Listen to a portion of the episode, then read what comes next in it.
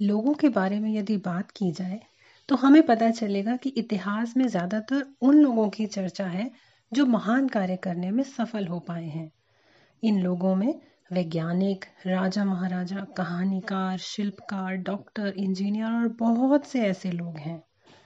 कभी कभी हम ये भी देखते हैं कि किसी के पास उतने साधन ना होते हुए भी वो बड़े बड़े काम कर गए।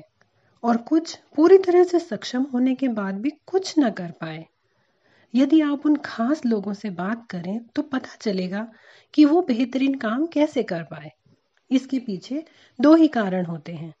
एक तो ये कि उनमें अपने आप पर बहुत भरोसा होता है, या दूसरा कारण कि वो किसी से प्रेरित होकर कुछ ऐसा कर पाते हैं कि पूरी दुनिया की नज़रों में महान बन जाते हैं, और फिर स्वयं भी दूसरों को प्रेरित करते हैं।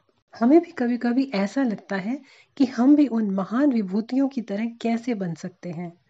हमारे आसपास, हमारे समाज में कई लोग ऐसे होते हैं कि हम भी उनके जैसा बनना चाहते हैं। हम भी ऐसा ज़रूर कर सकते हैं।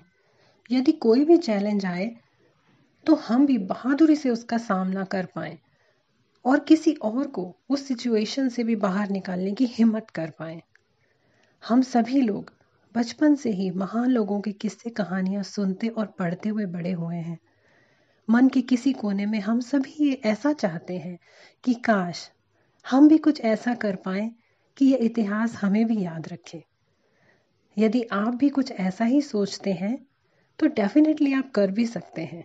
ज़रूरत है आपको अपने अंदर एक ऐसा टैलेंट खोजने की और उस पर कॉन्स्टेंटली वर्क करने की। यदि आप कुछ बनना चाहते हैं तो आपकी सफलता का शुभारंभ उसी वक्त से हो जाता है जब आप ऐसा सोचते हैं।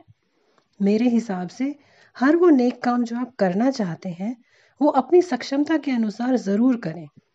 एक बीज भी तो वृक्ष बनता है, लेकिन समय आने पर। वैसे ही, आपकी राहों में भी सफलता ज़रूर आएगी। बस आपको हिम्मत और लगन से उसी डायरेक्शन में काम करते रहना है। अपनी मेहनत के बल पर नेक कार्य करें। और दूसरे लोगों के लिए एक प्रेरणा सूत्र भी। तो आज के लिए इतना ही। दिस इज़ मायरी ए के आरती साइनिंग ऑफ़